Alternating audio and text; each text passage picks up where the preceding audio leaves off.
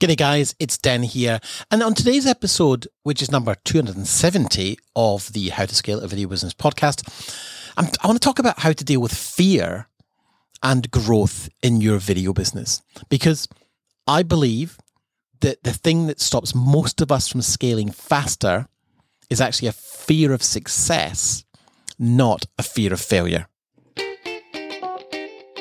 Welcome to the Video Business Accelerator Podcast each week, we uncover the secrets to creating a wildly successful and scalable video production business with your host, Dan Lenny. Discover how the Accelerator program is transforming the lives of our members at www.videobusinessaccelerator.com.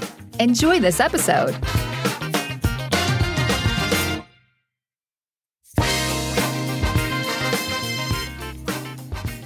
So, this is a topic which is really close to my heart because I have been consciously battling this for as long as I can remember.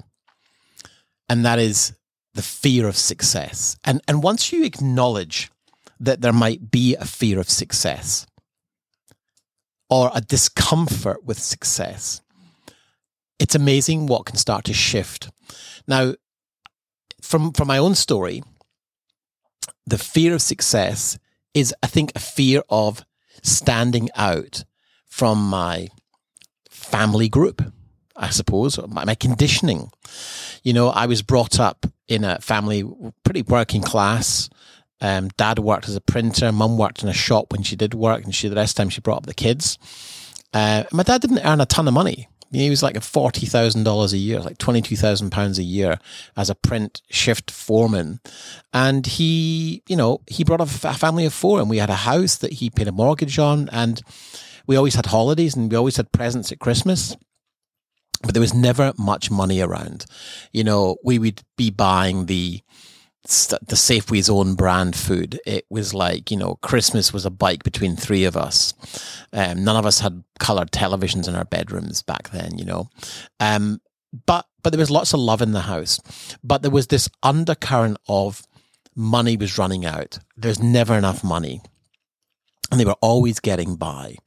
And I remember my grandmother saying to me, you know, son, um, don't get too big for your boots. Don't be, you know, don't be too, uh, don't be a show off. And, and, and, and then, you know, this undercurrent of if someone was successful, like there was a guy up the road who would buy a new car every three years. And, and he was the only guy in the street who would buy a brand new car. And my dad used to say, Oh, look, you know, new cars are a waste of money because as soon as you drive them off the forecourt, you lose a load of money. So it was this undercurrent of, you know, wasting money, people who who had money were wasting it. Um, there was something around, you know, if people had success, there was a, almost a, a, a veil of, you know, they'd done something dodgy to get there.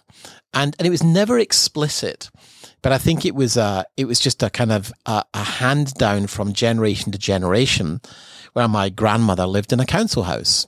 Um, you know, on, on, on, she rented a house for her whole life and they they grew up with a family of four in a tiny two bedroom house.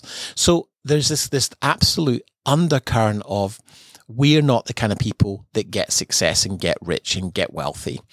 Um, and if there was someone who was wealthy, there was just a, a hint of an undercurrent of somehow they've done something dodgy to get there. They're not they're not good people because they've got money. And so when you grow up in an environment like that, um, and and the, the, the tall poppy is alive and well in Australia and in the UK. No one really wants to see you do too well because it it it makes your social group feel uncomfortable. If you become too successful, they'll cut you down because oh look at you, you know you got some money now you think you're better than all of us and so that that absolute undercurrent of success and failure and and and where you are in your social economic group it is a very challenging mindset to overcome. And so if you're going to set up a business that that that is a business that can sustain you and your family for for for decades, you have to step out of that comfort zone of being the odd one out. You have to actually get comfortable with being different and wanting something different and being willing to brave the cold if you step out of your comfort circle. And so, you know, the real fear, I think, is is success. And I think it can can hinder you growing as a business because you're not comfortable with what you perceive might happen if you become successful. And and I'd love to know your thoughts on that. Is that something that that resonates with you? We had a huge discussion about this at our Gold Coast event in Australia here, and we we just listed all of these different, um, you know, uh, phrases that had come up in childhood, uh, things like, um, you know, money doesn't grow on trees, um, or you know, why can't you be just happy with what you've got? Why do you want more? And so there's this kind of conditioning that exists to limit your capability. And it's because those people saying it have limits in their own belief systems. And what do we do? We pass those limits on to our children. Um, if we're not careful. And, and I, you know, I, I love there's a, client of mine, Ben, who, who's, um, mentioned that he's heard his mum saying to the kids, you know, kids, if you just work hard, you can have everything you want. And Ben goes, ah, mum, no, kids, that's not true. If you work smart, you can have everything you want, but you don't have to be working hard 15 hours a day to have all the success that you want. And that, that was a huge shift for me. Like I used to believe when I started a business that if I just worked harder and hustled more, I'd get more. And, and, you know, there is, there is some truth in the fact that if you are very focused and you outwork everyone else, then you will have a degree of success that's greater than others. But the downside is you will burn out at some point. And I think Gary Vee was the real um, advocate of hustle, hustle, hustle. And then he shifted his perspective and he actually came out and said, you know what? Actually, I got that wrong. Hustling is not actually healthy and there are ways to build a business that can sustain and, and you can thrive in that doesn't involve you working 18 hours a day, sacrificing family time, sacrificing time with friends. You can, you can balance it better. Now, what I will say is in the first five to 10 years of building a business, you are going to work bloody hard. I think for me, it's only really in year 11, 12, and 13 that I've seen a shift. For the first 10 years, I was working on my business in some capacity seven days a week. In year 11, I got that down to six and a half days a week. And in year 12, I got it to six days a week. And in year 13, I'm actually down at three and a half days a week now. Um, so you know, there's there's a kind of what they call the hockey stick of longevity in work, and then it starts to take off. And most people have unrealistic expectations of how long it's going to take to build a business.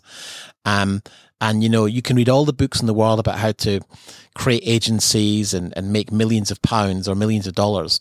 But if you're making a couple of thousand a month, that is that is that is almost too far in the extremes that's like saying, um, you know, I'm currently flying economy on Ryanair or EasyJet or JetBlue or some other budget airline Jetstar, and it's 50 bucks a ticket. But I want to fly, I want to learn how, to, how, how I can build a business so I can own a private jet. It's aspirational, but it's so ridiculously far out of where you are now that it may not actually provide any real insight. And in actual fact, what you want to do is get from where you are now to the next step. And that's the only thing you need to focus on. And I think the world of entrepreneurship and marketing and media and social media and TikToks and all this other stuff is selling a dream that I, I feel sometimes takes people too far in the wrong direction. You know, if you're making a couple of grand a month just now, if we could get you to from two and a half thousand a month to five thousand a month, would that be worth investing in? You know, if we could take you from 50 grand a year to 100 grand a year, or we could take you from 50 grand a year to 150 grand a year, that would be doubling or tripling your income. Would that be worth investing in? Because that is where, where I think people are making the mistake. So, so look at where your next step is and work out how can I get there? Can I get there on my own or can I get there quicker with help?